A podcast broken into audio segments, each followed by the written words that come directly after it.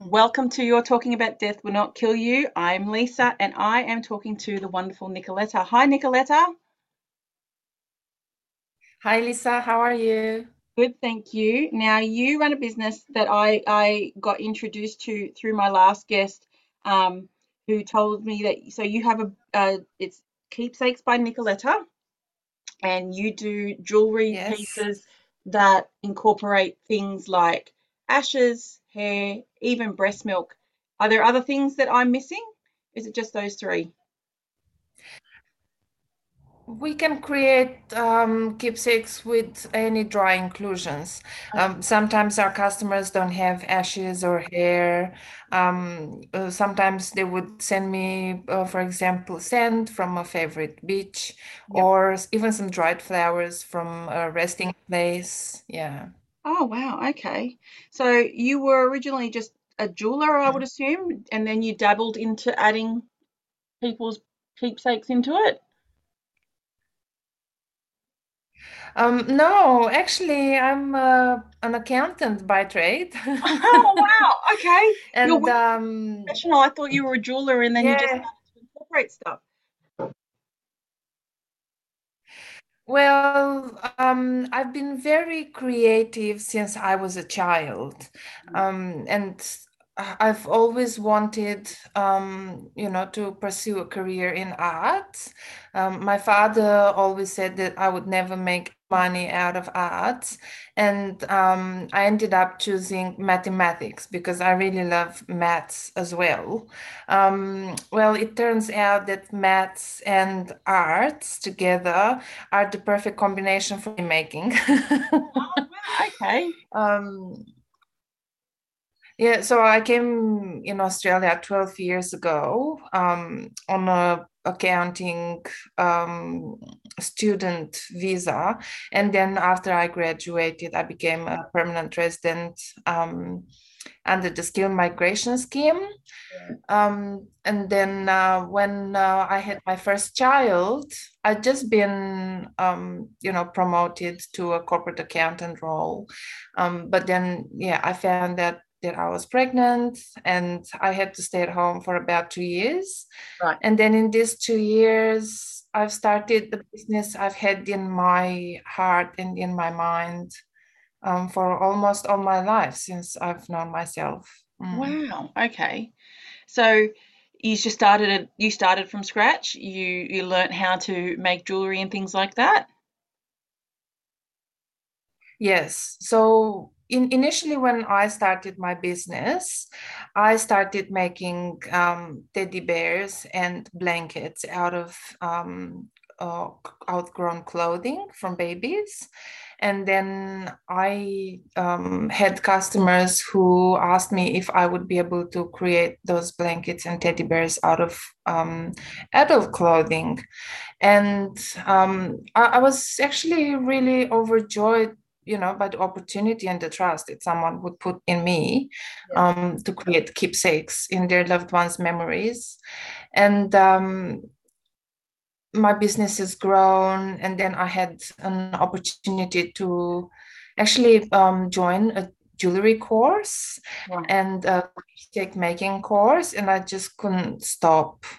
Even now, I'm um, even now I'm doing different uh, courses. I'm not go um, study full time, but I always like to, you know, um, I even do like if I, if I finish a course, for example, I will go somewhere else and I will do from scratch, Yeah. um, because I always feel like you find a teacher that has something new to show you something that there's always something new to learn. And i don't like telling people that i actually know how to make jewelry. Um, Yeah. but I, I just like to be a student i suppose just to sit there and they're like oh i wonder if i could learn something new i use um, my course learning as an opportunity to create new things as well. Uh, hmm while when I'm in my studio, I'm often just creating for my customers, and there's very little time for me to actually, you know, create things that I've got in my head. hmm So when I do it quickly becomes obvious that I know what I'm doing. Mm-hmm. Um, mm-hmm. But I'm I like to use that time to learn new things. Um, each teacher has a different style. There's so many different styles of jewelry making.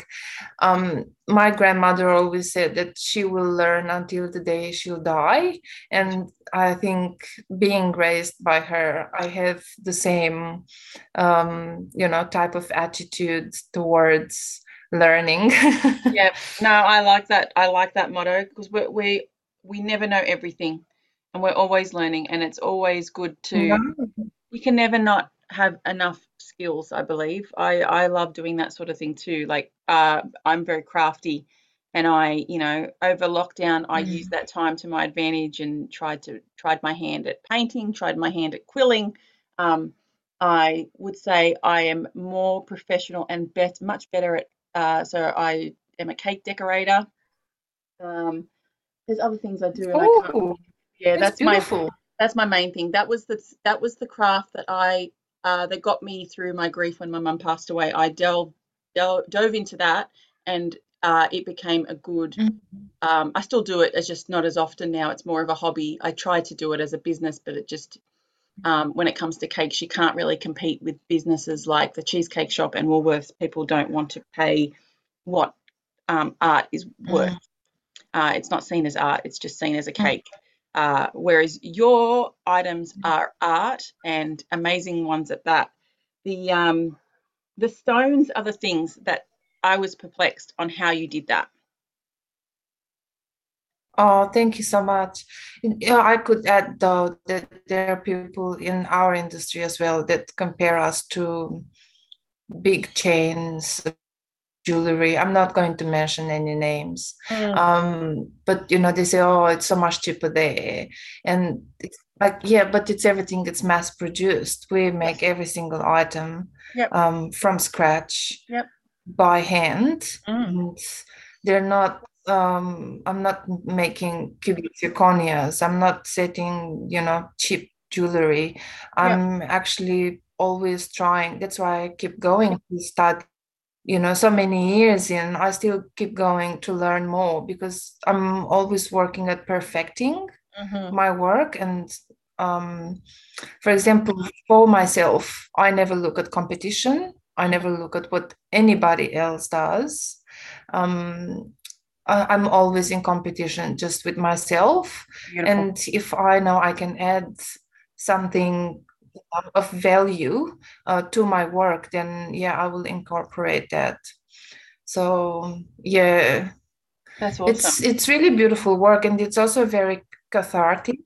Yes. Um, and like I I feel exactly what you're saying and you know you're dealing with your loss yeah um because i as i mentioned my grandmother raised me and we were always crafty together mm-hmm. and i was actually talking with my auntie so my, my father's sister uh, my grandma's daughter um, i was talking to her the other day and she said oh like you were three years old and you couldn't you know write but you were cutting things mm. and putting things together and you were drawing and you were always so artistic. And i said oh thank you so much. Yeah. Um, because it's true and grandma was a primary school teacher. That was her career. So i think she's always had that inclination of you know being there with me and doing things together. And um, now i take that in my craft now. And when i create something like I just remember, you know, the days when I was a child. And I was even looking up to her and I was saying, Oh, Grandma, one day I'm going to have a business and it's going to be called Fashion by Nicoleta. Mm-hmm. And I come, I mean, I come from a Romanian background, so mm-hmm. we weren't actually speaking in English, but I told her Fashion by Nicoleta in English. I don't yeah. even know, you know. yeah. I learned English at school when I was six. So as soon as I, you know, I really loved English as well. Like it was, yeah. I don't know I don't know if you believe in fate, right? Mhm. And in destiny. And there was something that attracted me to the English language. Yeah. And I wanted to be able to speak English fluently and to uh, think in English one day. And now that I'm here in Australia, I, sometimes I think, wow, like that's so funny. Like I almost, you know, manifested my life that I've got right now Mhm. um when I was a child. yeah. You've done it. You've you've full circled it. Mm. So so you mentioned that you were Yeah. raised Yeah. by And yeah. yeah, by my grandmother. Yes. So I I I And um I was you? going to tell you a story. Yeah. No, grandma passed away eight years ago, and that was probably the hardest thing that's ever happened to me. Mhm. And um, because she was my mom, she was my dad, she was my, you know, best friend, my sister, my brother. She was everything. We were always together. And even when I came in Australia, I used to call her every single day. We used to, you know, speak on the phone all the time. Yeah. I often refer to her as my soul sister um, Mhm. because we've been very connected. you know. There's relationships and relationships, but I look at me and my grandmother, and we're still connected. Like I still talk with her, and I know she's there with me, Mhm. and we're having conversations about life. Yeah. And although she's not next to me in person, I know that spiritually she's all around me. Mm. Yeah. I, I am similar sort of um, thing with my mum that we always used to say to each other that we were um, best friends first and mother and daughter second, and that's the way we we had that Mm. relationship. And yeah, losing her was like yeah, you lose you lose part of yourself when you lose someone like that. So it's a big loss. Do you think it affects how you how Well, you for me, because my my mom. Sorry. You think it affects the, the way you proceed with with your work now, dealing with people with you know with people's special loved ones and things like that. I think yes, because I can understand the depth of emotion um, that you know happens in your heart when you when someone you love so much is no longer around, and you know there's many uh, layers to grief, Mm. and um, there's the shock, and there's the resignation, and there's the anger, and then there's the shock again.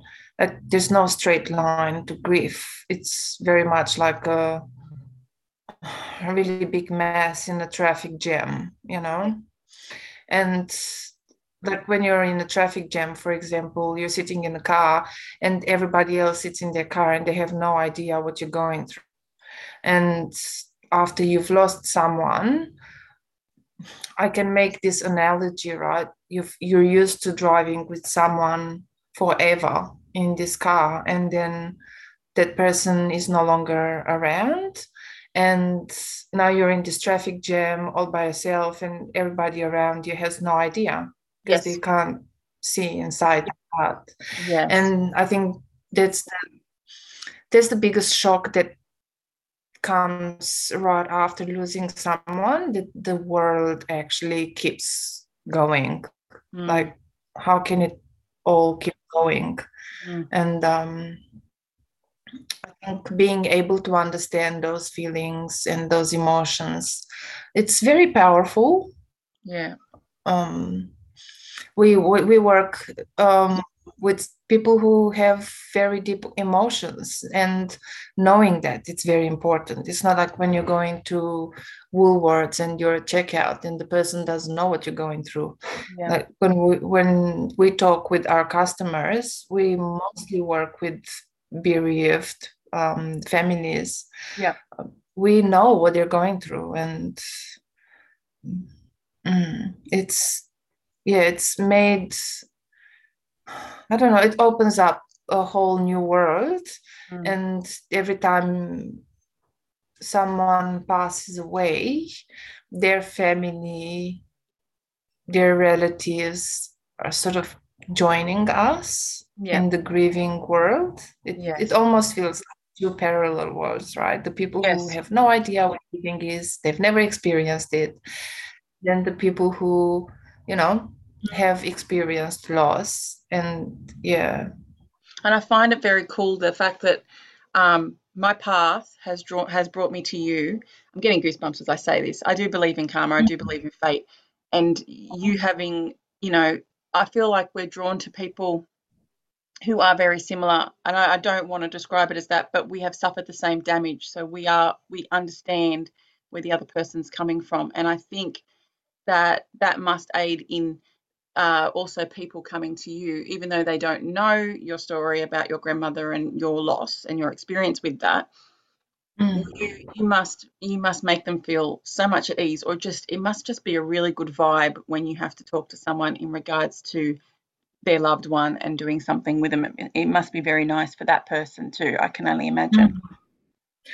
Yeah, well, um, I call this energy. Um, um, you know, it's really hard for me because, you know, I don't, I don't actually like to advertise. Like, I don't like to do, you know, advertisement, and we've tried it, and it doesn't really work. Um, I've spoken with my team, and we've actually decided to stop, you know, like Facebook our advertising, and Yeah. because it's always working on an energy level. Um, and I've always like I've always said it, you know, the people who will actually need me will be sent to me by the angels. And I I often think about um, you know, grandma being in heaven will with you know my customers loved ones and you know just having a cup of tea and you know having conversations about how they made it happen for us to meet. I know it sounds so weird.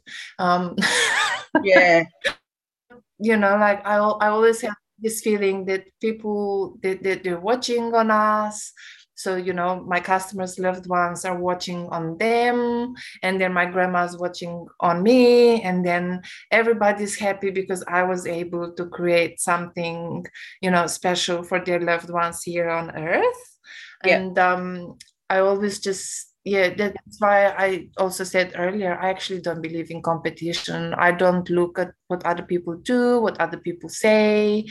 You know their energy will attract their right customers and my energy will uh, attract my right customers. Mhm. and like I, I think it's better to just yeah let it be you know. We have people who say oh I'm, i don't think i, I don't really want to order or something's not right and i'm like that's fine that's okay Yeah. i'm not hurt by that Yep. it just makes space for someone who is ready to meet me you know like on a spiritual level we're just Yes. meant to meet certain people and you can't make that happen if you're not meant to yeah That's right. And I Mm. remember I, I had an interview with and someone think who makes uh, blown glass pieces with people's ashes. And I knew of his work Mm, um, when my mum passed away, and I had asked him for some pricing and like the process of how it goes. And he's not local, so I would have to, I would have had to have post, posted my mum's ashes off. And I said, "Oh, I'm, I'm sorry. I just, Mm. I, I'm not in a position to do that." And I, I just said, "I'm sorry." And he's like, "No, it's fine. It's not for everybody." And I've later like chatted with him, and this is like Mm. years after for the podcast. And I'm like, man, I regret not doing that. And Mm. he's like, oh, but Lisa, it happens. You know, people are a bit wary. And I said, yeah, like now, in the frame of mind that I am, I could have easily done that. I don't see a problem Mm. with it. But at the time, my grief was I couldn't see clearly and I couldn't think clearly. Mm. Well, I can tell you from experience, what you're telling me now makes absolute sense. Mm. Um, we have a lot of people who message us, and we're we're the same. People have to mail us Yeah. um, their precious um, ashes or hair or any other dry inclusions, and I know when you know I'm being told, "Oh, my mom passed away last week." You know, like I I know that I talk with that person in a different way, and this, you know, when I'm talking with people online, like when we via messages or via emails, I'm not there for the sale. and mm. I will never push the sale. And most of the time, when people tell me, "Oh, it just happened," mm-hmm. I just tell them, "Don't you want to take the time? Like, just you know, take your time. Yes, I'm not in a rush. Yeah, I know. For for me, I know this is my life purpose. Mm-hmm. I will be here until the day I die." Yes. Uh, until you know God decides that there's no more reason for me to be alive and you know you might be ready next year you might be ready in two years time you know what you might never be ready yes and that's perfectly okay mm. that doesn't mean anything about you it doesn't mean that you know we're often trying to hurry to mm. get over the loss yeah. But really you just never over the loss. Never ever. You just your life grows around grief and around yeah. the pain that you're feeling in your heart. But that pain is always going to be there. And yes. you know some people they will never be ready. And i actually had the customer um, who sent me ashes of her daughter who passed away in 1985 wow. And she's Yes. So I'm born in 1986. Shit. Sorry. Wow. That's so I, that is 36. Like I have goosebumps. Yeah, I do too. That's 36 that is, years she's been holding on to her ashes. Mm. Almost. Wow. Yes. And she said to me, Oh, you know, the truth is mourning jewelry has been around since the Victorian era. Like we've always seen very ancient jewelry pieces made with ashes, with hair. Um, you know how they used to take photos of their yeah. children who are already dead in uh-huh. like family photos to have yeah. um, you know a family photo together. Mm-hmm. So you know mourning jewelry has been around since forever, and you know for her to keep on hold on to those ashes and you know I was so moved. I told her well, I wasn't even born then. you know, I had to come, I had to come up to this moment in my life. And this, you know, this lady just it, it almost felt like she waited for me, you know, yes. because mm-hmm. you, oh, you know, in my accounting days, I wouldn't I wouldn't have created jewelry like that, you know.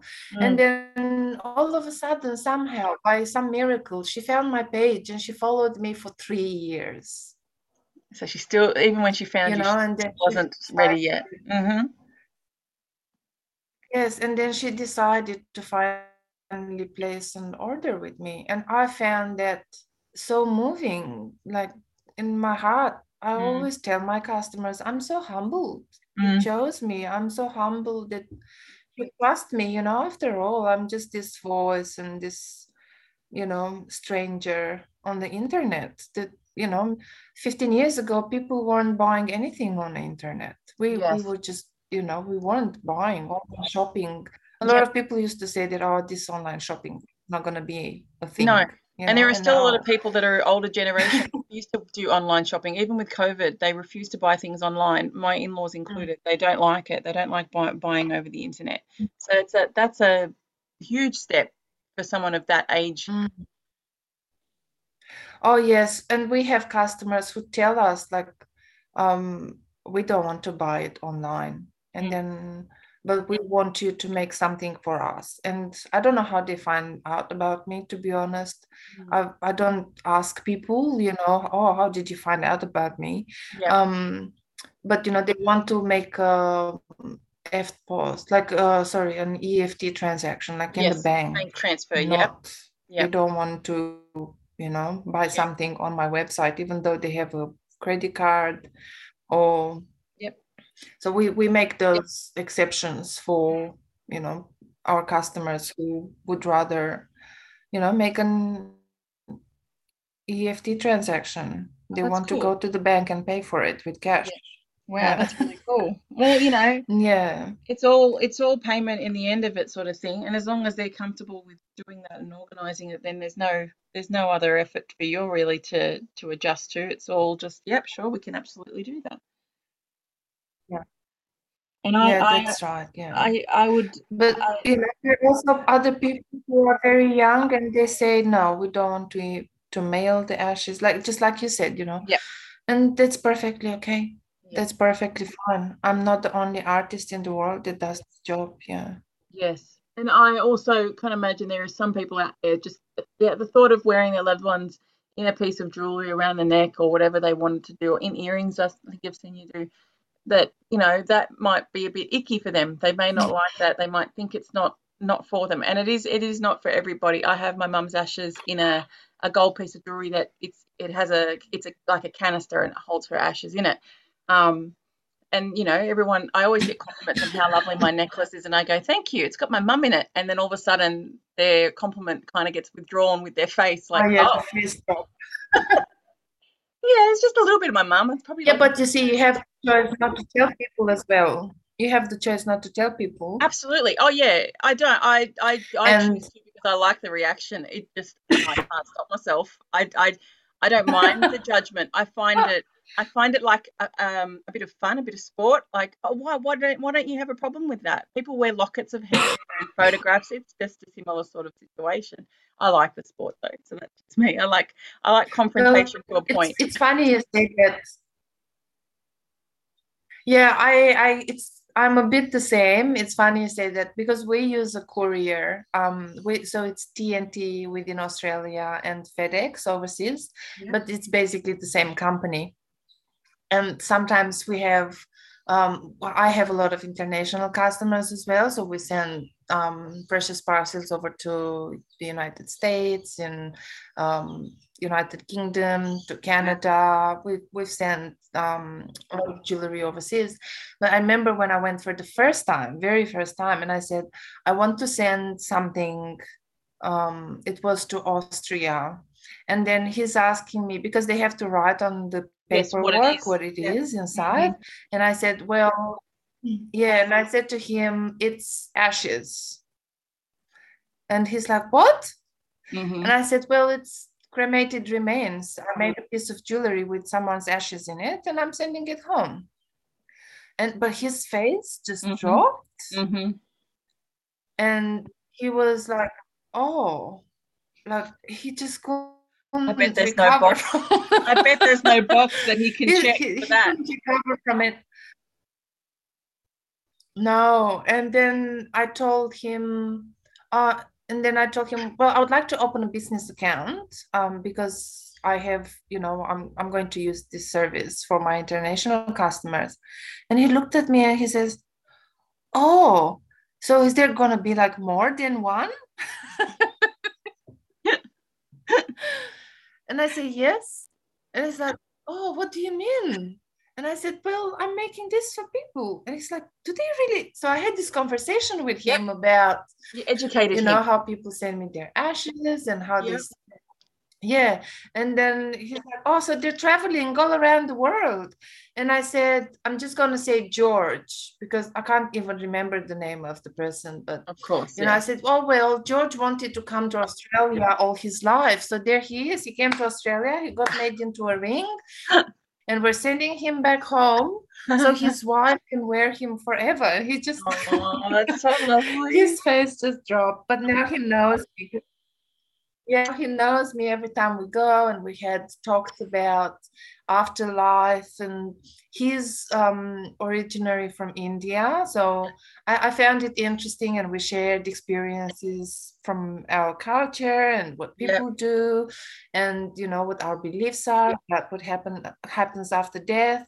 And now he's like totally open to it. When he sees me, he's like, you know, smiling and and I'm like, you know, you take care of that parcel. And he's like, oh, yes, I will. That's awesome. That's awesome. Is there anything special they have to do when they post them? They get treated. I mean, essentially, when they leave your hands, they become the most beautiful. If, if no one's if if anyone's listening to this podcast, they need to quickly Google "Keepsakes" by Nicoletta. She's on Facebook and she has her own website. When they leave your hands, then I mean, I know the ashes are in there, but they're no longer ashes. They become the most beautiful pieces of, of jewelry and art that I've ever seen. Would you even need to do anything at that point? Mm. They no longer I mean, I know they've got ashes in them, so you probably have to state it because they need to know dangerous goods and stuff. I deal with TNT for my work too, so I understand that. but Mm. technically No, they would be marked they as jewelry. No, they're not dangerous goods actually. Um, it's like even in Australia, the customs, you know, it's the agriculture. Oh, yes. uh, what's the name of the department? Yeah. So it's the agriculture department. They actually Yeah. allow the postage of ashes into Australia. Yeah. Um, I mean, it's just burned. There's nothing living. There's no, you know, They're clean. Yeah, chemicals burnt. It's not yes. like when someone It's no plant matter. It's no dirt, organic example, organic matter in it. It's not organic anymore. Yeah. Mm. No, not anymore. And for example, to receive breast milk from overseas, we have a permit Right. um, from the you know, Australian customs. But for ashes, you don't you don't need a special permit. There are countries, for example, and it's dependent on culture and on religion. So, for example, in in Italy, um, in the Catholic religion, so it's predominantly Catholic you're not allowed to you know divide ashes at all and you're not allowed to keep them at home for example you have to put them in the cemetery like you Oh, okay. get you know your loved one gets cremated but there's absolutely no choice in you know what you can do with the you know with the urn other than actually putting it into In a a cemetery little box at the cemetery Mm. Hmm. I was raised Catholic So, and for so example not Catholic person, so that's good because I have no intention of doing that with my ashes. So that's good. Can't think of anything worse than being trapped in a wall. uh yeah like i think it depends on the country Mm. Mm, yeah, it, I don't know. I think it depends. For example, I'm baptized um, Orthodox, and a lot of people from my religion would, you know, put the cross in front of me and they, they say that I'm the devil. Yep. Um, I'm like people don't even get cremated in the Orthodox religion. Yes, You're no, it's mostly burial, isn't it? Yeah. You have to be buried. Yes. Yes. Mm. Yes. And um, one of my aunties told me one day that she was talking with her um, dentist, with someone, because they were asking, Oh, what is your niece doing in Australia? And she said, Oh, she makes jewelry with ashes. And then that person said, Oh my God, I'm going to go to the church and I'm going to pray for her soul Mhm. and I'm gonna um, just tell her to stop doing it. And you know, some people don't understand, and it's Yes. Oh man, when I when my mother was You telling know, all her friends that I wasn't getting married in a church and that I was already living with my um, fiance at that point, they were just like, "What?" Mm. And then my mum broke it to them that my dog was going to be my flower girl. They almost keeled over on the spot. It was the most funny. she tells me all the stories. I'm like, Mum, why are you telling people? She goes, I like it. I love because people are stupid, and I love telling them that they're showing them that they're stupid. She's like, why? Why would you have a dog as a flower girl? Why not? Well, it just shows how much we've evolved, isn't it? Yes. Um, Well, And how some people have not. yeah, it's true. Like, um, yeah, I can see the difference in culture. I, I remember even coming to Australia. Like, I remember my very first day in Australia so well. Mhm. And I was so shocked like, at the airport. Everyone is smiling. I was Mhm. like, wow, people are happy. Like, they're genuinely happy in here. Oh, really? said, It's not a common thing.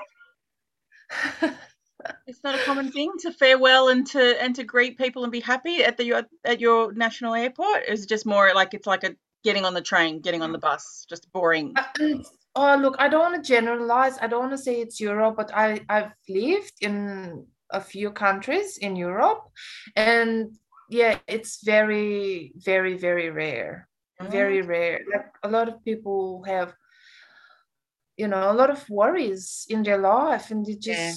sort of transpires on their faces and the way they, you know, act and react to the people around them which Mhm. is very very sad to Mm. be honest it's I very very sad I suppose for some So, you people, know- catching a plane is like catching a train or a bus. It's like if that becomes their regular transport, it's nothing. It's nothing joyful about it. It's just moving from one point to the other. I think i've lost you there for a second lisa Oh, you're right. Can you hear me now?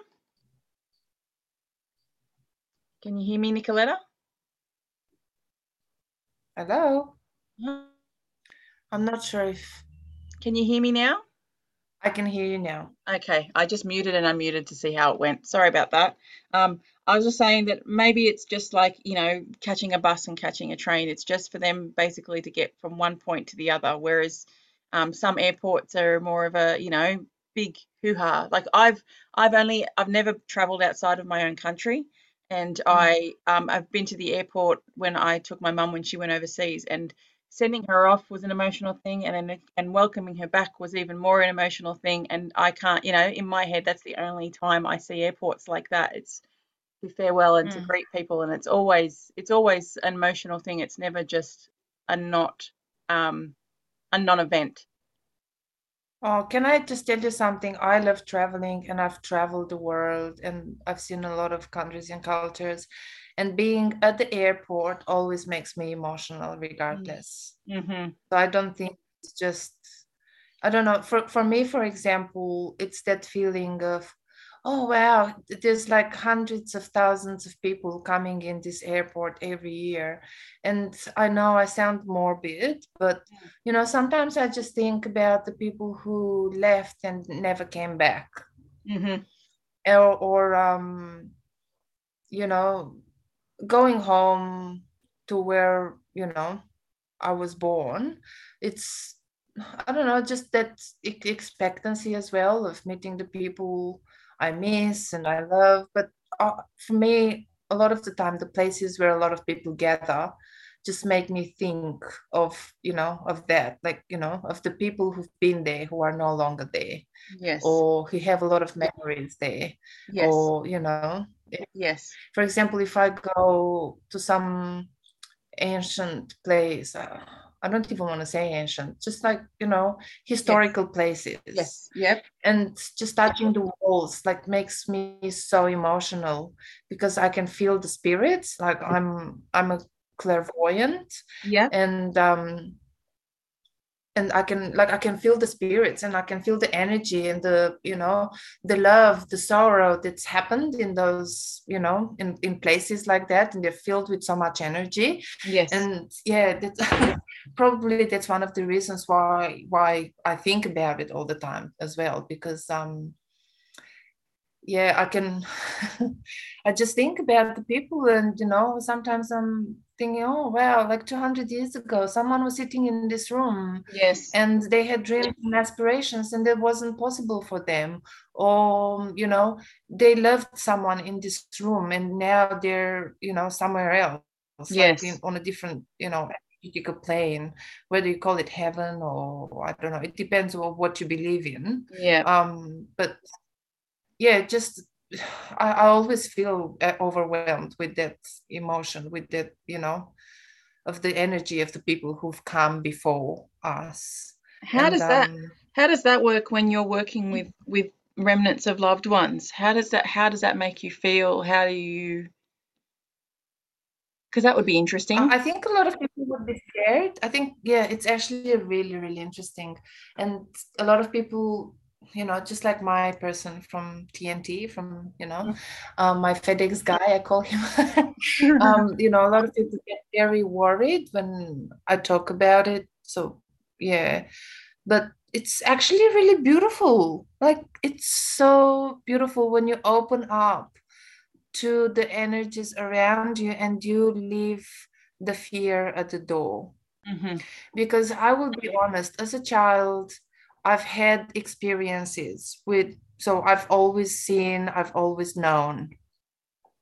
And uh, oddly enough, uh, you know, children my age used to call me the witch. And, you know, it's, I don't know, because children usually feel the energies. Yes. And um but i'm not I, I don't think of myself as a witch. I'm just i don't know they always mock Uh, I just they have can't understand. That's what that's Yeah. human nature to do that. Hmm, but i just feel now that this is a gift that was given to me but when i was a child i used to be very scared. And so you know all my life i've i've you know hidden a lot of my gifts to, so to say you know. Um but since i've started to work with ashes i've actually opened myself up to the opportunities and there is no longer fear and then I often hear no, no noises or even whispers. I hear people talk with me. Sometimes I just I have to tell my customers like I get this rush that I have to tell them, or there's a rush that oh I've got to work on this order. Like really, mm-hmm. really, I don't know. I just get a calling, right? Yeah. And then, for example, it's always confirmed when I tell them, you know, I had this experience and I really had to, you know, work on your order. And then they start crying because it's like, oh, for example, it was their anniversary today and I really had a really bad day. Yeah. And, you know, there's details that I, don't know for, and I can't remember like their experience, I, the experiences I can remember even now.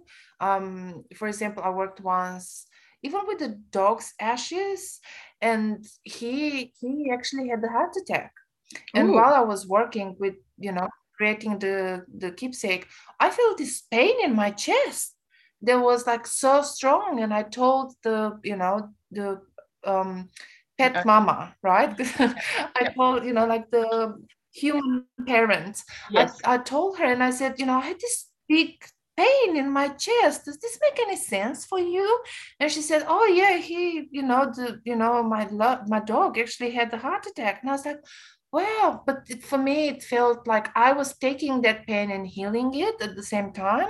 Wow. So i it's, it's very hard for me to explain to people what i do it's not just the actual stones that i make mm-hmm. um it's actually the the feelings that I get from the ashes or you know from the drying closures, you know, anything we touch mm. carries our energy forward. It doesn't matter what what it is you know even when i was working with clothing like i had this you know moments when i just feel like oh I, I just have to put my hands on them and just to feel this energy to let it go through me so it can just go mm-hmm. and heal the person who's suffering so much wow. so yeah i don't like to call myself a healer but i just feel like this is what I'm doing, you know, and often that's why I don't want to call myself a healer because I don't do it even on purpose. It just mm-hmm. happens. Yes. All I have done, all I have done was just to be open to being it. scared. Yes. Yeah? Yes. Yep. Being scared and just open my arms to it, to the possibility of what I can do and what happens through me.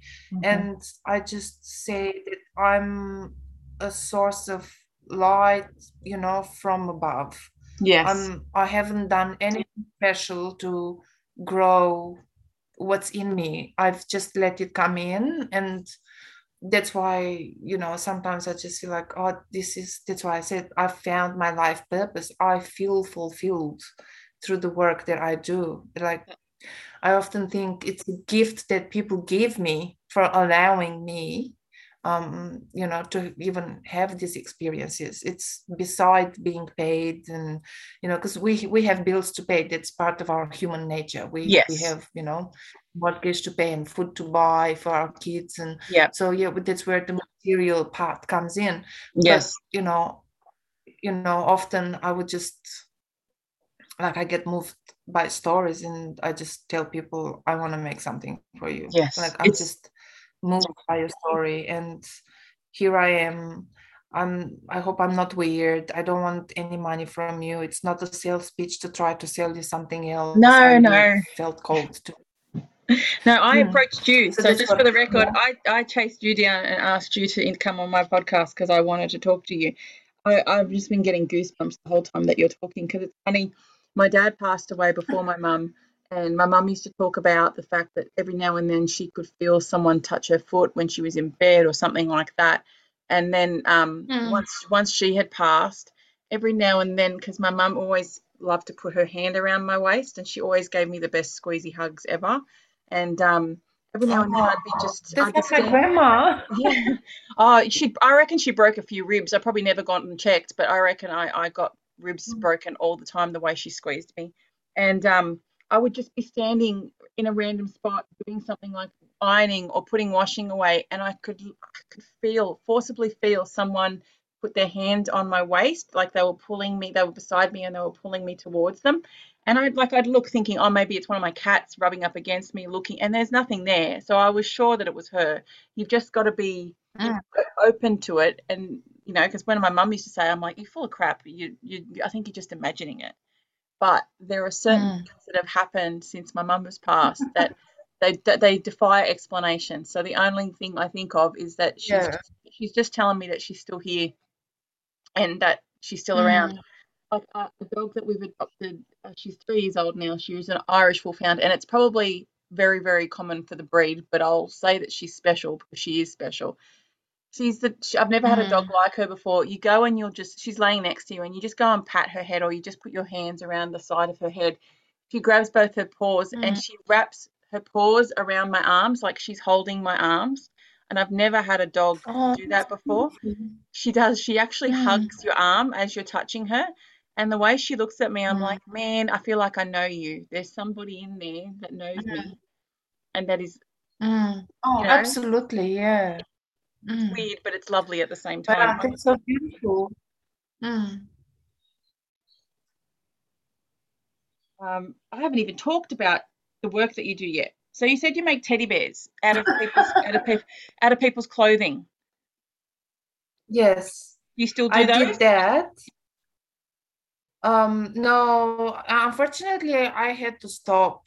Um, I had to stop sewing, and uh, ba basically, I was born with scoliosis as a child, so I've always had really bad back pains. hmm Then growing up, I've sort of, you know, managed through, um, you know, with that.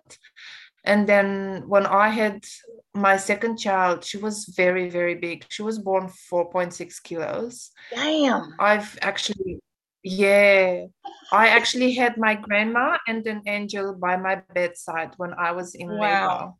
That's an a- that's a And kilo I bigger than any of my children. That's big. I wow. yeah, and I remember like this angel told me everything's gonna be all right. You'll be all right.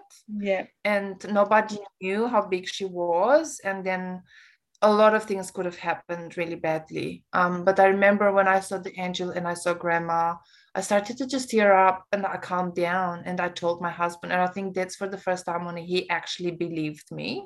Because he told me after i was in labor um you know you spoke about you said something about angels and it, you know? And i said yes i know that was real. Like the angel was there next to me. Grandma was holding my hand. And you know i think that was the very first time he actually believed me um, about the things that i said like serious Yeah. um it was so stressful like he almost passed out with all of our kids like you know it was like hey i'm in labor. Why are you taking care of him?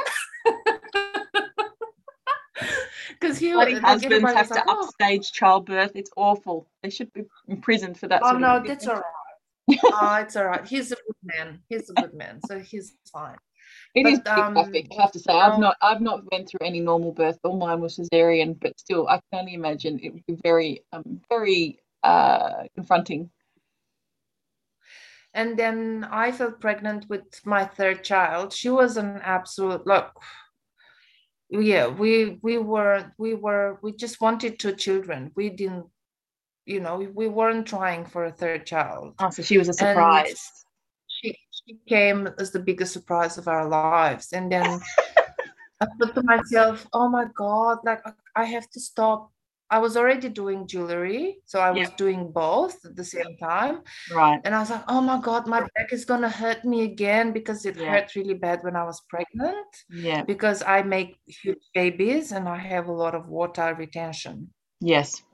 So then I told everybody, you know, I'm gonna stop sewing. I'm gonna take like a waiting list because I didn't want to make people wait for me for a year to Mhm. be ready to sew again. And then what happened, Maya, like when Maya was born, she's my third child. We didn't know if she was sick or, you know, we, we didn't know that she was very sick. Right. So she was born and she wasn't breathing. And they took her to ICU and they told us that she was born very quickly so she must have some gunk in her lungs. She's going to come home within two days. We ended up staying in hospital for seven months. Wow. So maya came home last the at the end of january. Wow. Um, we gave birth like in you know when after covid started. It was so Jeez, lonely and we actually yeah. we actually got prepared for her to die. We gave her a baptism in the you know in the icu wow. And yeah and um after that i just couldn't like i didn't have time anymore. I, I was coming home you know my work saved me. I was coming at home you know crying that i left the hospital and then leaving from home because i was crying for leaving my other two children yes and it was all like this tug of war in my heart between you know yep. my kids yep the mum guilt is a real thing my child yes. yes yeah and I was working at night, and my work actually kept me not crazy. That wow. During those times, but I wasn't able to sew anymore. Yeah. I don't know. I just couldn't do it anymore. And I said, with Maya being sick, even now, like after she came home, she has a permanent disability. Um, she had an open heart surgery. She has an array of things um, with like severe hearing loss on the left ear. She has no hearing on the right ear. She can't eat, so we feed her through a um, um, gastrostomy. It's called like a, yeah, feeding tube. Yeah. Yeah, through her stomach. Yeah. And yeah, we're working really hard at it. And between two loves, I had to choose one. Of course. And and I chose keep going, keeping going with the jewelry making. Yeah.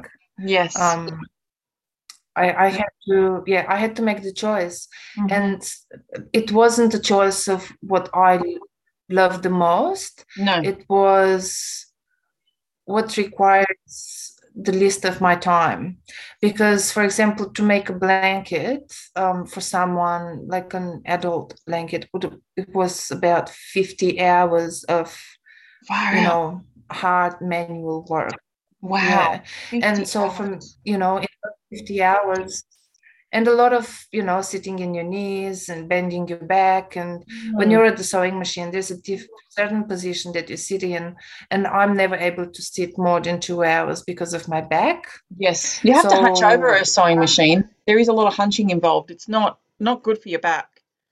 Yeah yes that's right. Although i have a very good sewing machine i you know i had the sort of like right table size. Yeah. I you know what it was for me? I said i can actually change more people's life through the jewelry making. Like mm-hmm. that was that was decision making for me. Like wh- where is a greater impact?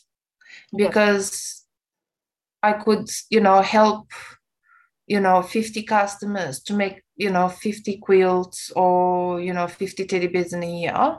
Whereas i could compare and say well i could make a hundred you know keepsakes i don't always make jewelry but i make because I, I make little keepsakes like little worry stones as well so you know if someone um, doesn't want to wear jewelry, they can, you know, have different items that remember them of their loved ones. Yeah. And, as, and you know, yeah, I, ha- I just had to go in my heart and, you know, to make the decision that my impact will be greater, um, you know, through this jewelry making avenue and sewing will have to be on the side.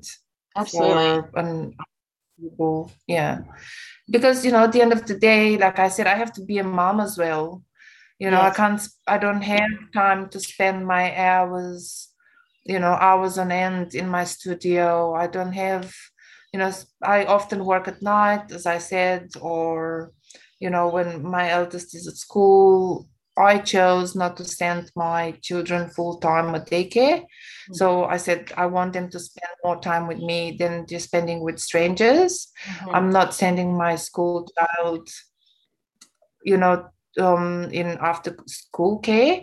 And you know, I mean, I find that a privilege because there are a lot of people who have absolutely no choice. Yes. But I'm privileged to be able to make that choice. Yeah. To, you know, and I want my kids to remember that, you know, I was there around them. Mhm. They were kids as well.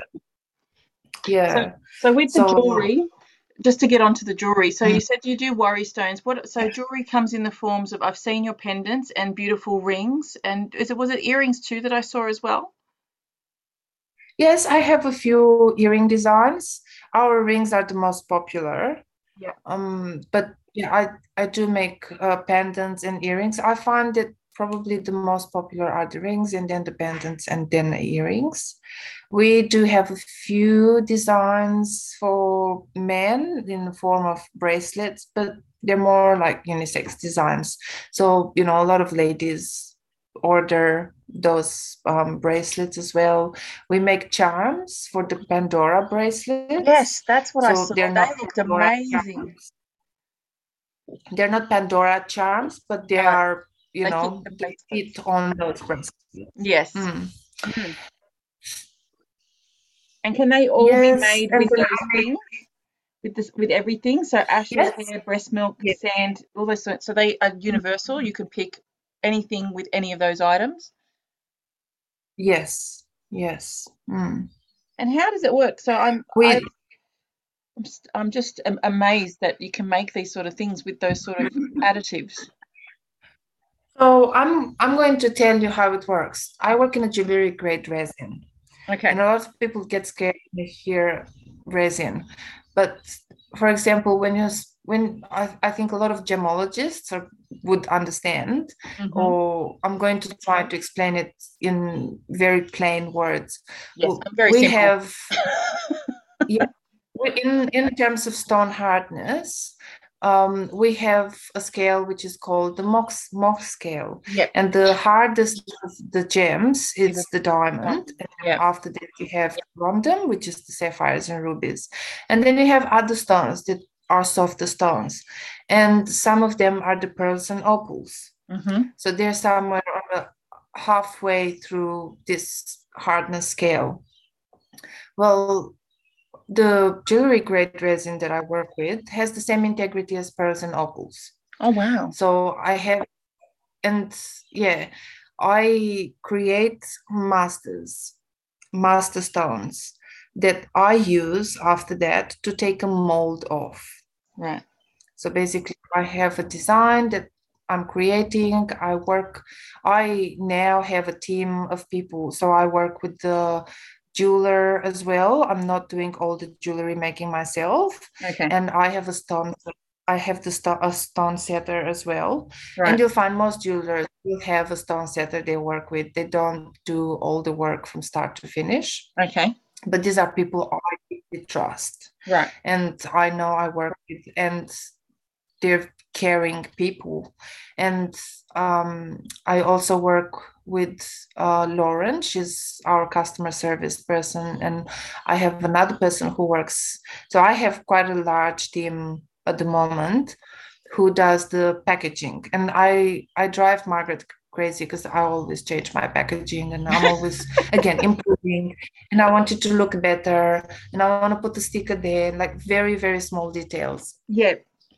but with the stone making I make the uh, master stone for the design of the ring that you know I'm deciding I'm going ahead to add to our um, website I make a mold off of it and then I use this mold to create a stone with resin. So I have to pour the resin, it's liquid, Yep. and then I have to wait for about mm, 24 hours. I Mhm. usually like to wait longer. I, I could wait just 12 hours, but you know, if it's hot, hotter outside or if it's cooler outside, the you know The, curing, time time longer. Mm. yeah it's yeah it's a bit slightly different you know it, it's so beautiful to make these stones like i can't tell you and i remember the very first stone that i ever took out of a mold i ran out like i woke up at five o'clock in the morning and i ran out to my studio to take it out and the re- my own reaction was like wow wow, I could do this for the rest of my life. Wow.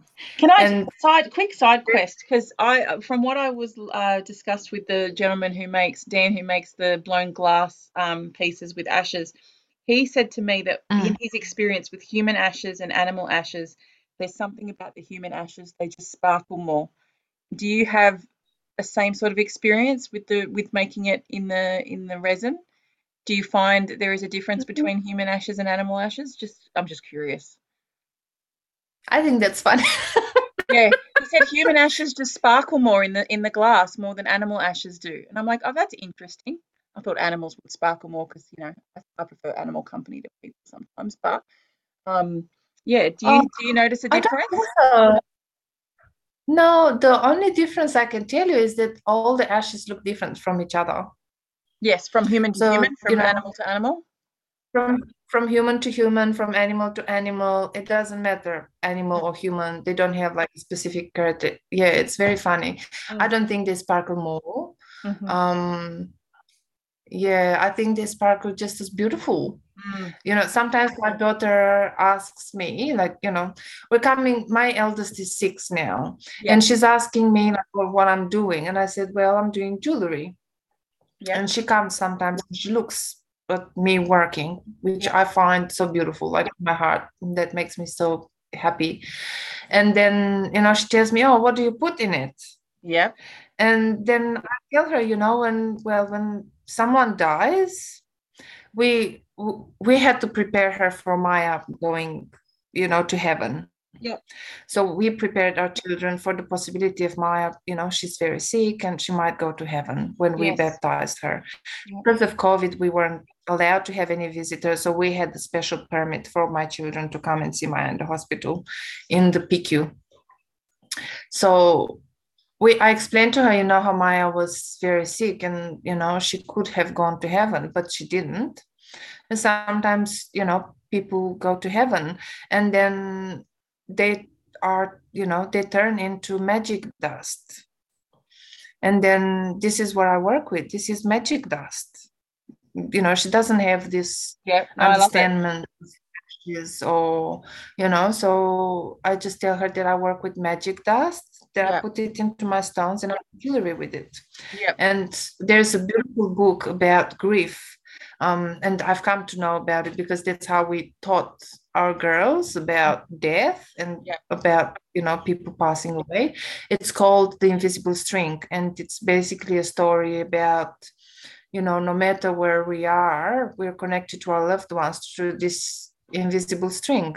So whether someone you love it's you know on the other side of the world like across the ocean or in a different city they're not not around you there's an invisible string of love between you and that person a connection like that energy of love right Yeah. and the same thing happens when somebody goes to heaven they never come back you never get to speak with them anymore but that emotional connection is there forever Yeah.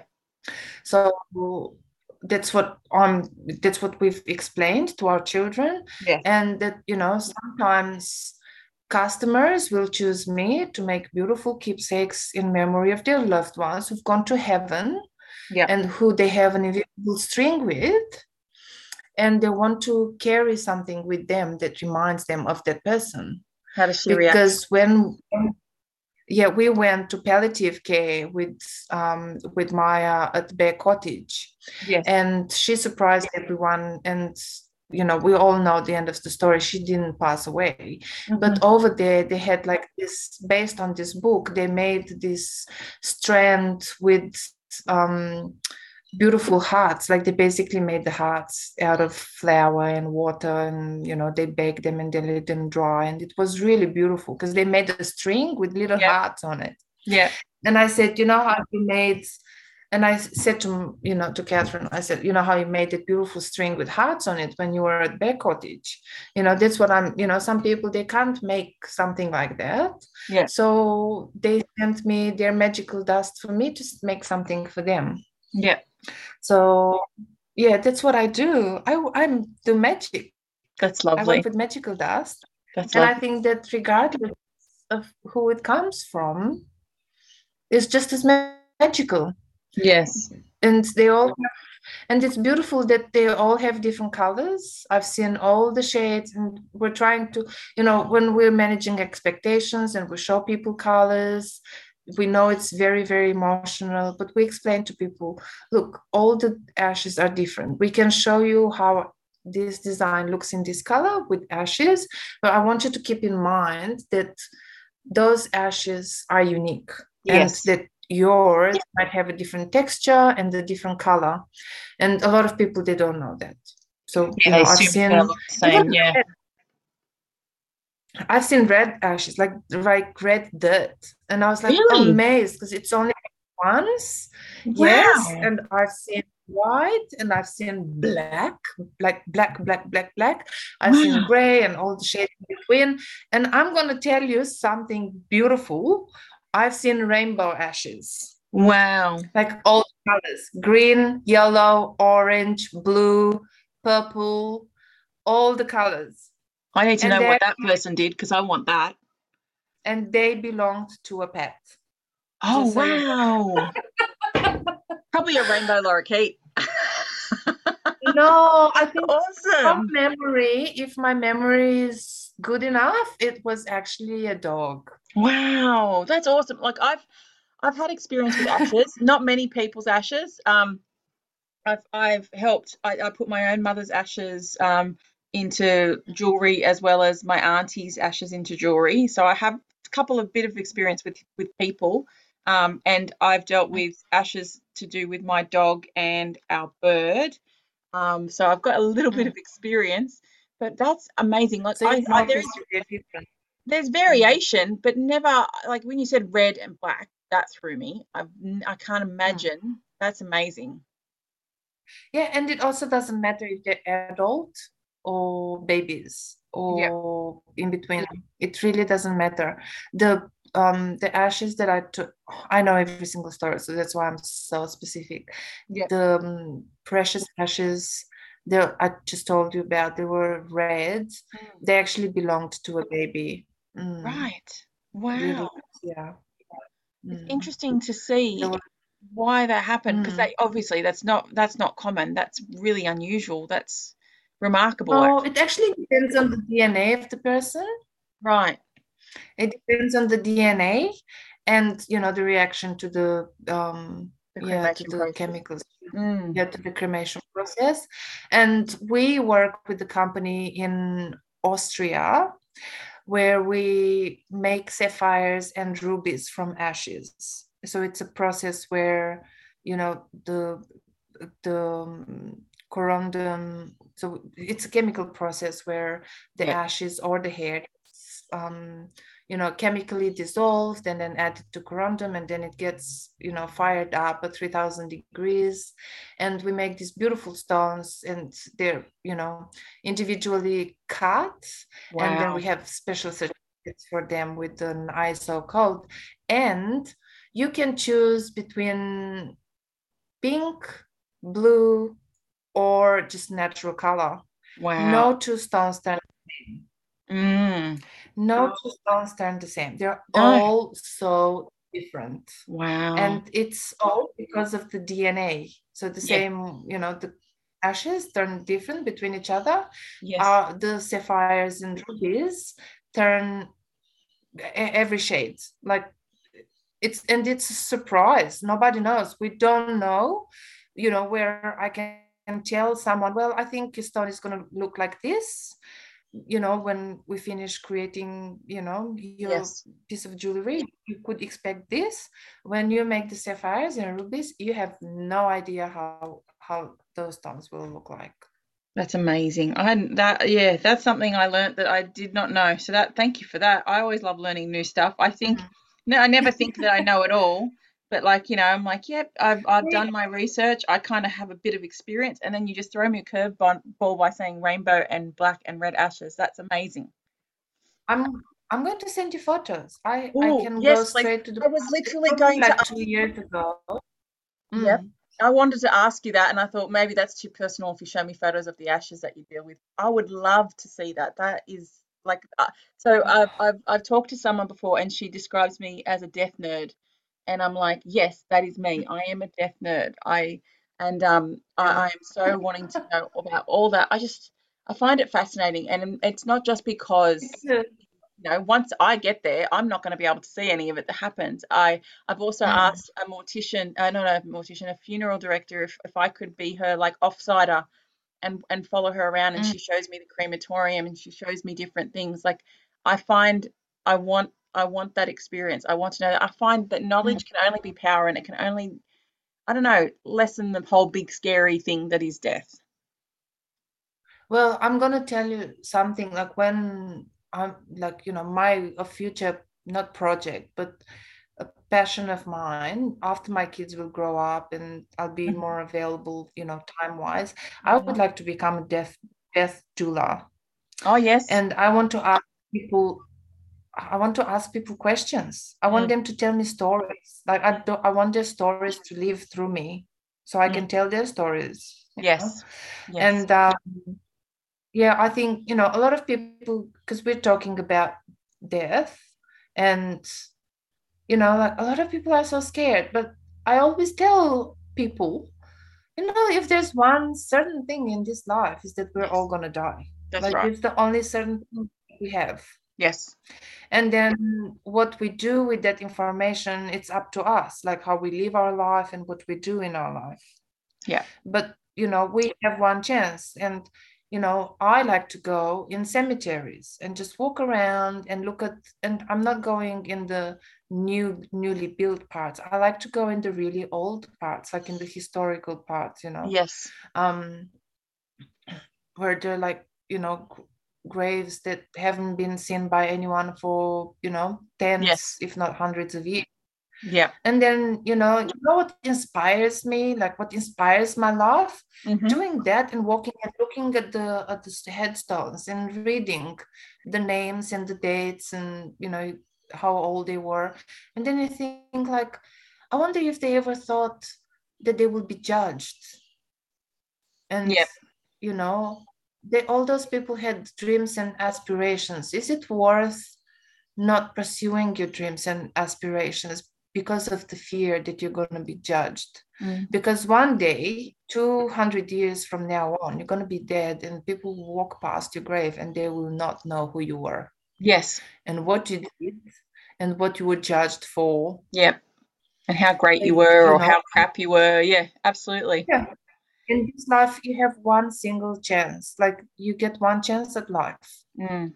Yes. you know if you believe in i mean if you believe in coming back and you know be you know becoming the Reincarnation. person yeah. reincarnation that's you know it's part of what we believe i don't want to you know put my ideas about what happens after death in you know i, I don't want to make people change their mind. But if you just think that about that single thing that you have one life one chance at it you have to live it for yourself and the people you love not for the people who are to judge you not for the people who oh what might they say? And you know for me for example that, that leads my life. And i'm to give you such a simple example. I was married and i was in um, an abusive relationship. Mhm. And eight years ago i ran away and i remember being scared to run away because what are going to people think about me that i'm a divorced woman Yeah. and you know and then after that i thought you know what like even charles and diana divorced Yes. and then i don't want to live my life you know nobody's going to speak in the papers about me. Like oh a woman leaves her husband. Like runs Yeah. away from an abusive husband. And i always you know like i was scared of that becoming my story. Yeah. and it didn't. And you know what became my story? I found an amazing man who's the father of my three children now and i found my life purpose. Hmm and i could have been either scared and die sad and abused for the next you know after 70 years you know just because i didn't want to be judged by Yeah. you know, people friends mm, i don't know Yeah. or you know i could have missed all of this that's happening right now they actually took my life in my hands and i said you know what i don't want to be a stone grave hmm in a cemetery you know yeah. I mean, I'm gonna be there one day, but you you know what I mean? Yes. I know one day I'm gonna be there, but I want to make a difference while I'm still here. Yes, uh, you, are the only one that can change a narrative. You can. You're the only one that can decide mm. what your life becomes about, and I definitely agree with that. I'm glad that you have. I'm. I'm so impressed by you doing what you're doing at the moment to help other people with their grieving process. Um, you do do you do it yourself kits too with resin. You basically send people off a complete kit so they have everything. They can do it themselves too. So that's a that's a neat alternative as well. Yeah, well, that's what I thought. I, I said, like, I can't be selfish and just keep all this beauty to myself. You know, like this, it, it's really a gift. And you know, that moment that I told you about when I, I take, and that happens to me even now, every single day, I take the stone out and I'm like, wow, wow, you it's so beautiful. Like, mm. You know, like that feeling, that's a happiness in my heart and you know all the mixed emotions. And i said people have to experience this. And it's so easy. I've put these kids together. You don't have to be a jeweler.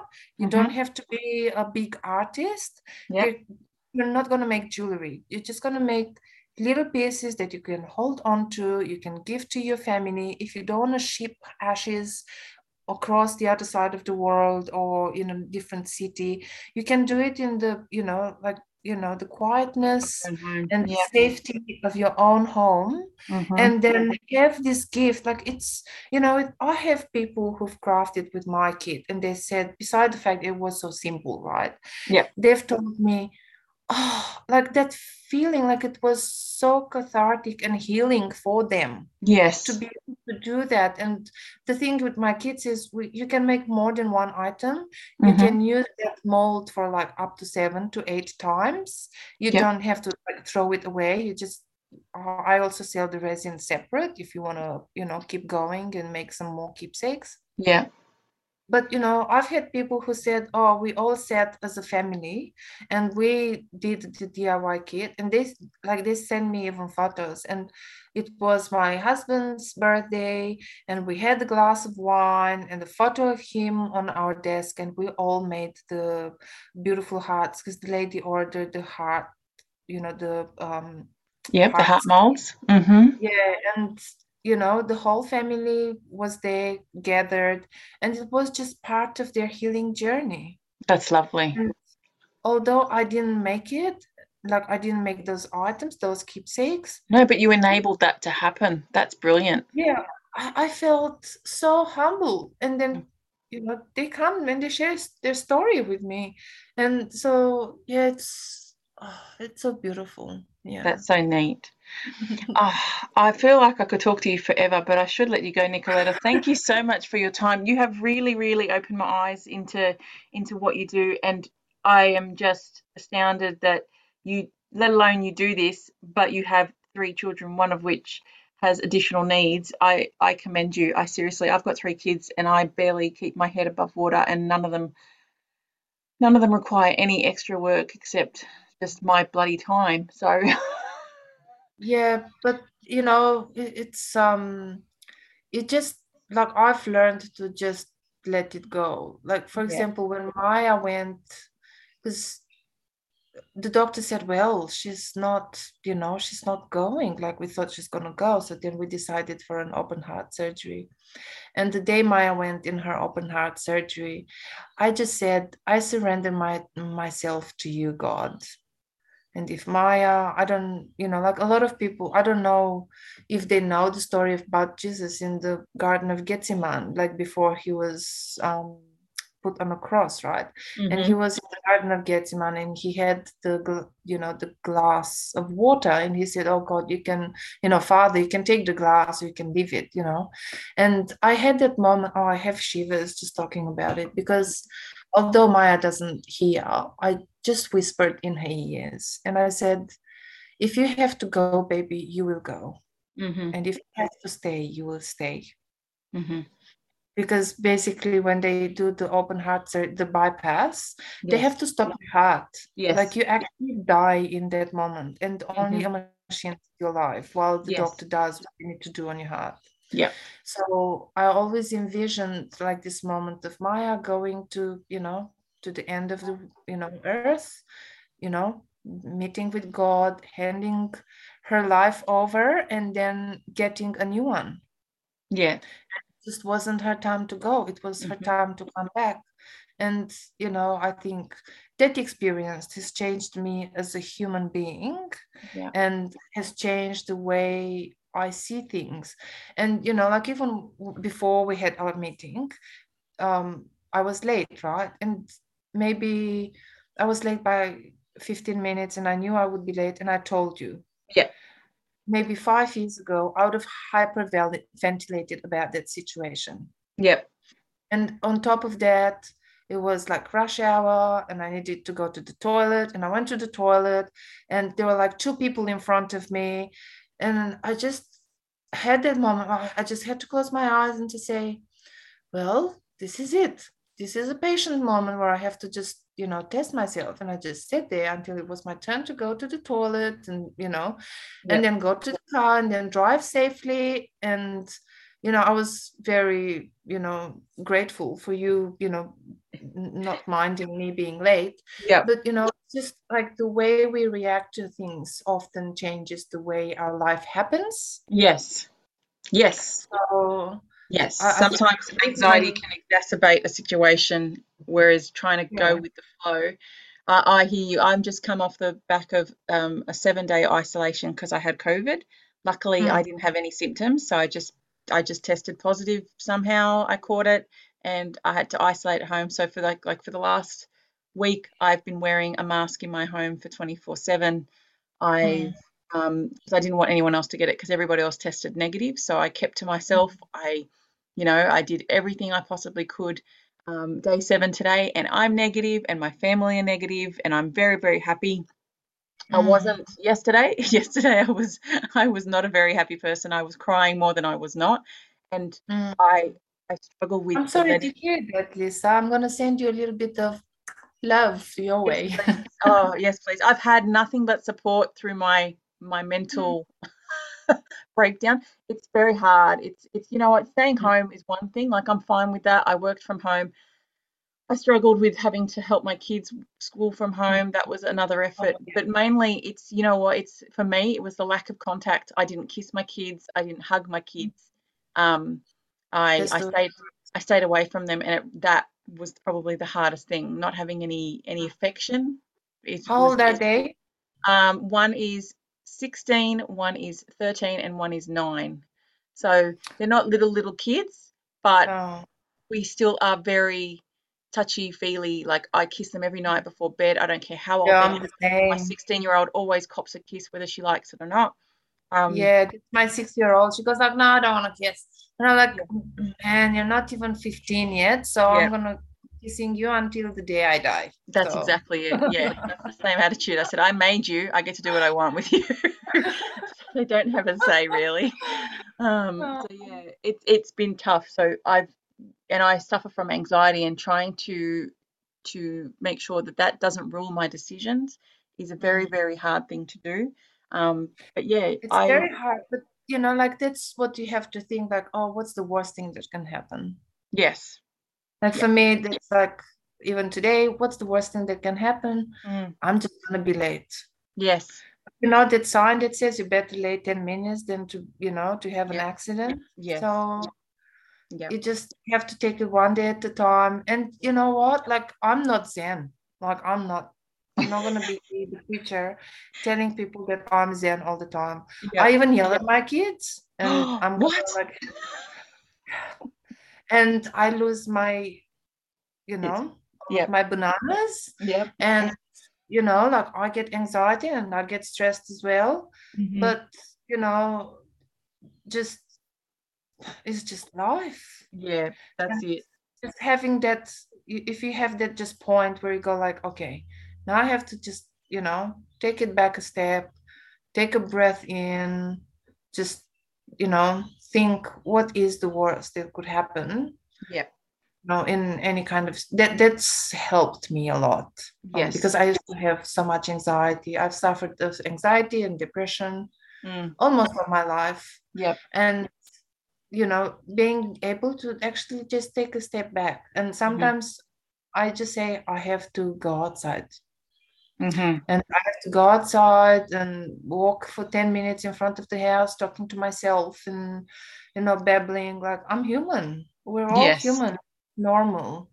Um, but yeah, And when you've experienced a really bad loss, something that's changed you, I always Mm. say to myself, it's nothing's going to be as bad as what I've, you know, like those little things. No one's dead. No one's, you know, in hospital. You can cope with what's happening. You've, you've well, been yeah, because that's what actually happened to me after Maya came home. I was like, well, at least they're not in a hospital. I don't have, I'm, you know, even the mask wearing, sometimes like it just gets to me. But in hospital, we had to wear a mask all the time. And Mhm. and I just tell you another thing. Mhm. And even now, like sometimes instead of complaining about any rules or something, I'm just thinking about those people who are in a hospital right now Yeah. and they're not allowed to see their children together. Yeah. And, you know, and they have to wear a mask and they can't smile to each other and they can't hold hands and they can't, you know, be more than one parent in a 24 hour shift. Like Yes. it's, you know, Yes. Yeah. very It's hard. But usually I just go like, oh, it's so much harder for other people, no matter what happens. yeah. And even with Maya, you know, sometimes I think she could have died. Yes. Like I'm like, I'm lucky. I Mm. didn't have to actually book a funeral for her. And Yeah. there's so many people, even last night, we put on our Facebook page with our customers' permission, you know, a post up, and the baby was in ICU. And that actually brought my it brought tears to my eyes because those photos resembled so much how Maya looked like when she Yeah. was ICU. Mm. And you know, I got to take a baby home, and you know, I made for them a piece of jewelry that contained the baby's um, ashes and the mom's breast milk. Mhm. And you know, yeah, That's I just lovely. Mm. yeah, Yeah, it must be tough. I, I especially with those sort of cases. I commend you with what you do, and I really, I thank you very much for your time. It's been so good. Oh, I thank have, you for your time as well. I have one question for you that I was going to ask you, and I forgot it, and then I remembered it. What do you want done with your remains? Do you want do you want to be buried? Do you want do you want your ashes done something special with them? Because I always find it interesting, and it's I, it's usually the same answer with people who who deal with stuff like deal with these sort of things that um, they always have the same answer. But I'm not going to say what that answer is. I want to hear what your answer is. Oh, let's see if it's different. Yeah. So I signed up for a donor organ um don oh, organ donation program. Yep. So I've got my donor card. By the way, if you leave a will, it's not good enough. You have to actually sign up Yep. and get your card in um I, I can send you the link. No, I know. I, Yeah. I did it myself. Actually, I signed up. you have and to I think donor card because otherwise your family can say no, I don't want to be I don't That's want right. my organ donated. yeah. So even when Maya, uh, when we were making plans and we were told that she would die, we decided to donate her heart tissue and anything that was, you know, for use for anyone. We said at least that would be a purpose. So Yeah. when I die, they can use anything they want. yeah. And I told Whatever's my useful. husband, I'm sorry, you have no choice. If they want my eyes, my hands, my skin, my heart, my lungs, my whatever, I don't care. You Mhm. have to give it away because after it's burned, who who is it gonna help? Like Yeah. it's not you don't need you have photos of me. You don't need a photo of me at the funeral, first of Yeah. all. Yes. And then I said, and then after that, please burn me. Just cremate me. You don't have to be stuck to a place you have to come to all the time. Yeah. And I said to him, if you want to keep any ashes or the girls want to keep any ashes, they can keep it. If not, please get the permit to throw me in the ocean. Because you actually have to get the permit. You have to get the council permit to throw wherever you Ashes go in the ocean. Yeah. because they are chemical and it has to be in a special container. You you shouldn't be actually just throwing ashes around. I'm not judging anyone who Mhm. Doing that, who is doing that. But even if you bury ashes just as they are, not in a container, Mhm. at the bottom of a tree, for example, the tree will die. Oh, okay. Too much So- carbon, probably. Yeah, you can you can just put a little bit of ashes if you want to, you know, plant a flower. And I told him you can do. I gave him all the ideas. You can plant a flower with me. You know, you can whatever you do. If you want to keep some of me, keep some of me. You can make a diamond out of me, a sapphire, or whatever. You've got all the Yeah. details. Yeah, he's got he's got an abundance of of it- information in front of him. Yeah, but the the rest of it just yeah, just yes. I want to go in the ocean. Okay. You know, with the with the council approval. Okay. Yes, with permissions. No, That's good. I don't want to. I don't want to give anybody illegal advice. No, no, no. That's all right. Look, I'm not. Yes, we're only here by suggestion. This podcast. That's that's you're actually quite different. Everyone else I've said, I've asked that question to. They basically say, I don't care. They really, they couldn't even give me any specifics on whether they wanted to be cremated or buried. They were like, I don't care. Whatever's easier. Put me in a box. Do whatever you want with me. Oh, So yeah, I'm so specific.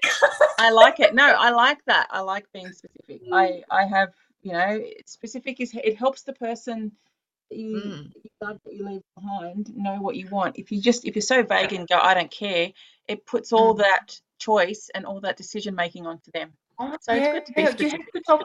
You have to talk with your family about death and Yes. like what you want it to happen. It- Yes. Because it's exactly what you said. It puts so much pressure on them, and when that happens, they have to deal with the grief Yes. and with the, all the choices and like everything happens at the same time and then when you're working with the funeral home i mean you can't be buried in six months time you know No. you have to make a decision then and there so if there's a plan and if you talk to people i know it's so hard for some to talk about death but you know you, you have to yes. and then you know you can leave a will but if you don't speak with the people who love you yes. for example what they decide precedes what's written by you yes.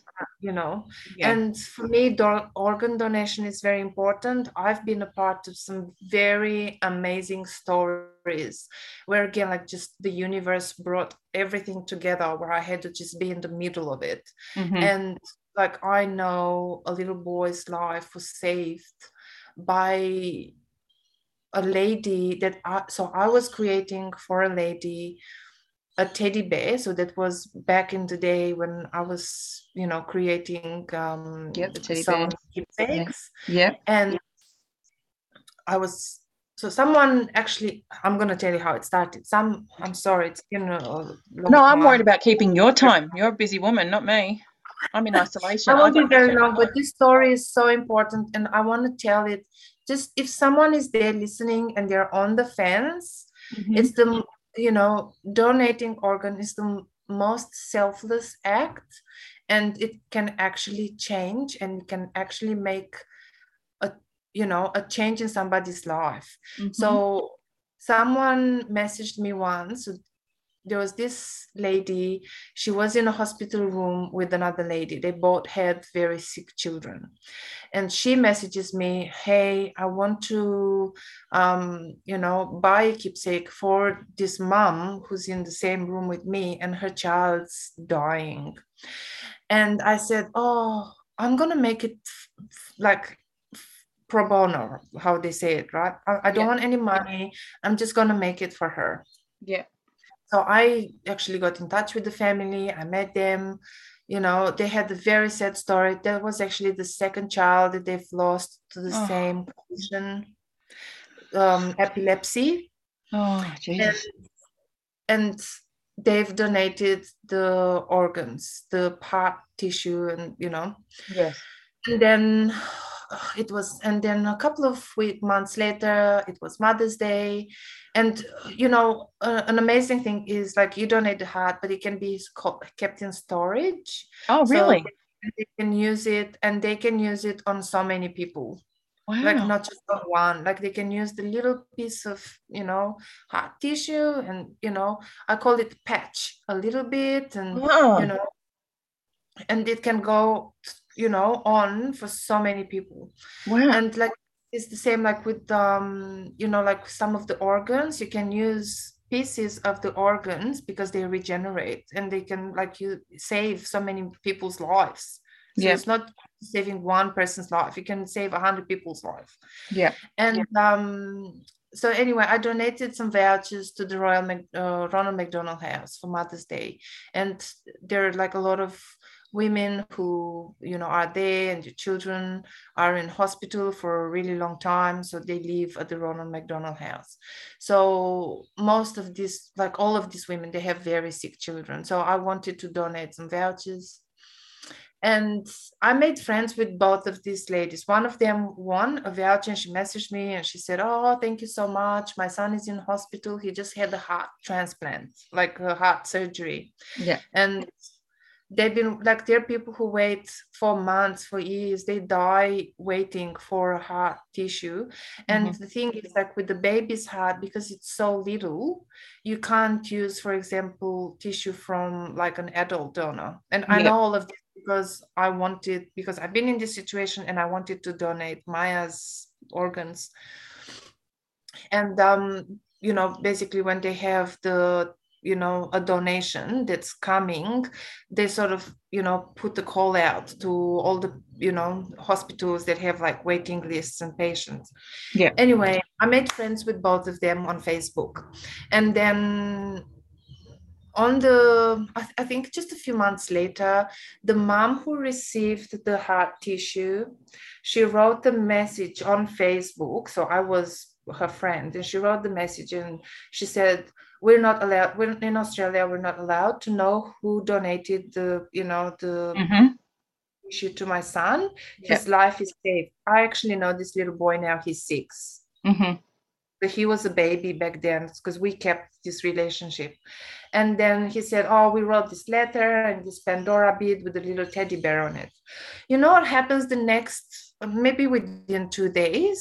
Mm-hmm. my other friend who's lost a child and donated the tissue she posts oh we received this beautiful letter. We didn't we don't know who it is who received it. And i was like oh my god they both my friends. Oh wow. That is so cool. I was like, how can this happen? Like, I'm donating a voucher to Ronald McDonald House, and that yep. that lady wins that voucher. And then there's, you know, like just random people yep. that come yep. into my life, and then I was there in the middle, and I I had to be very sensible about the situation because maybe they didn't want to know about each other. So yep. I told them, look, I'm friends with the person who you wrote that letter to, and I'm friends with the person that you know received your letter, mm. and so i had to ask them if they're happy to meet and then i think they met a couple of times and you know they, they sort of you know made the friendship through that and how yeah. beautiful it's to be in a situation like this and that's like experiences that i have been blessed to be and i haven't done anything for it i'm just like oh, oh. yes you just got to be you just got to see it yeah see that's that's a yeah. side that you know not a lot of people do get to see so that's lovely i will put links yeah. for organ donation on the on the um, podcast episode as well thank you so yeah. much for your time nicoletta so that's the story i had to say and that's no, why that's a good I'm story not necessary for anyone else like i can change somebody's life like a mom can take her child at home mm-hmm. you know even if he, that's what happened when Maya was very sick. And I said, if I can't take my child at home, I can't be selfish to make another parent's child to go home without, you know? Yes. And so I said, you know, at least that would be a purpose her. Maybe that's why I was meant to carry her so she could, you know, save someone. And I mean, she ended up coming home, but it's just that thought that sometimes also when you're in grief and you're suffering, it's really hard to make that decision. Like, you know, because there are a lot of papers to sign, there's like blood, you know, tests to be done, 2000 questions to be answered. And I mean, you know, I think at the end of the day, it, I don't know, it, it just makes me happy to think that maybe one day someone will be saved and yeah. someone's grief will be spared. Yeah.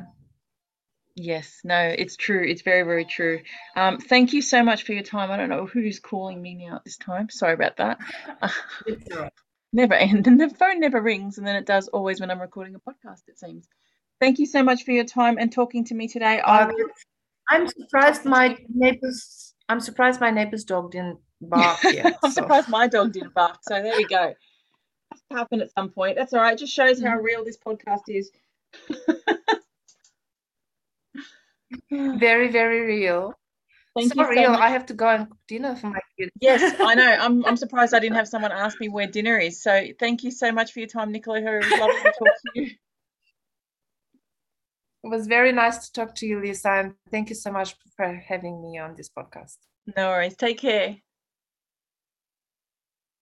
You too. Bye. Bye.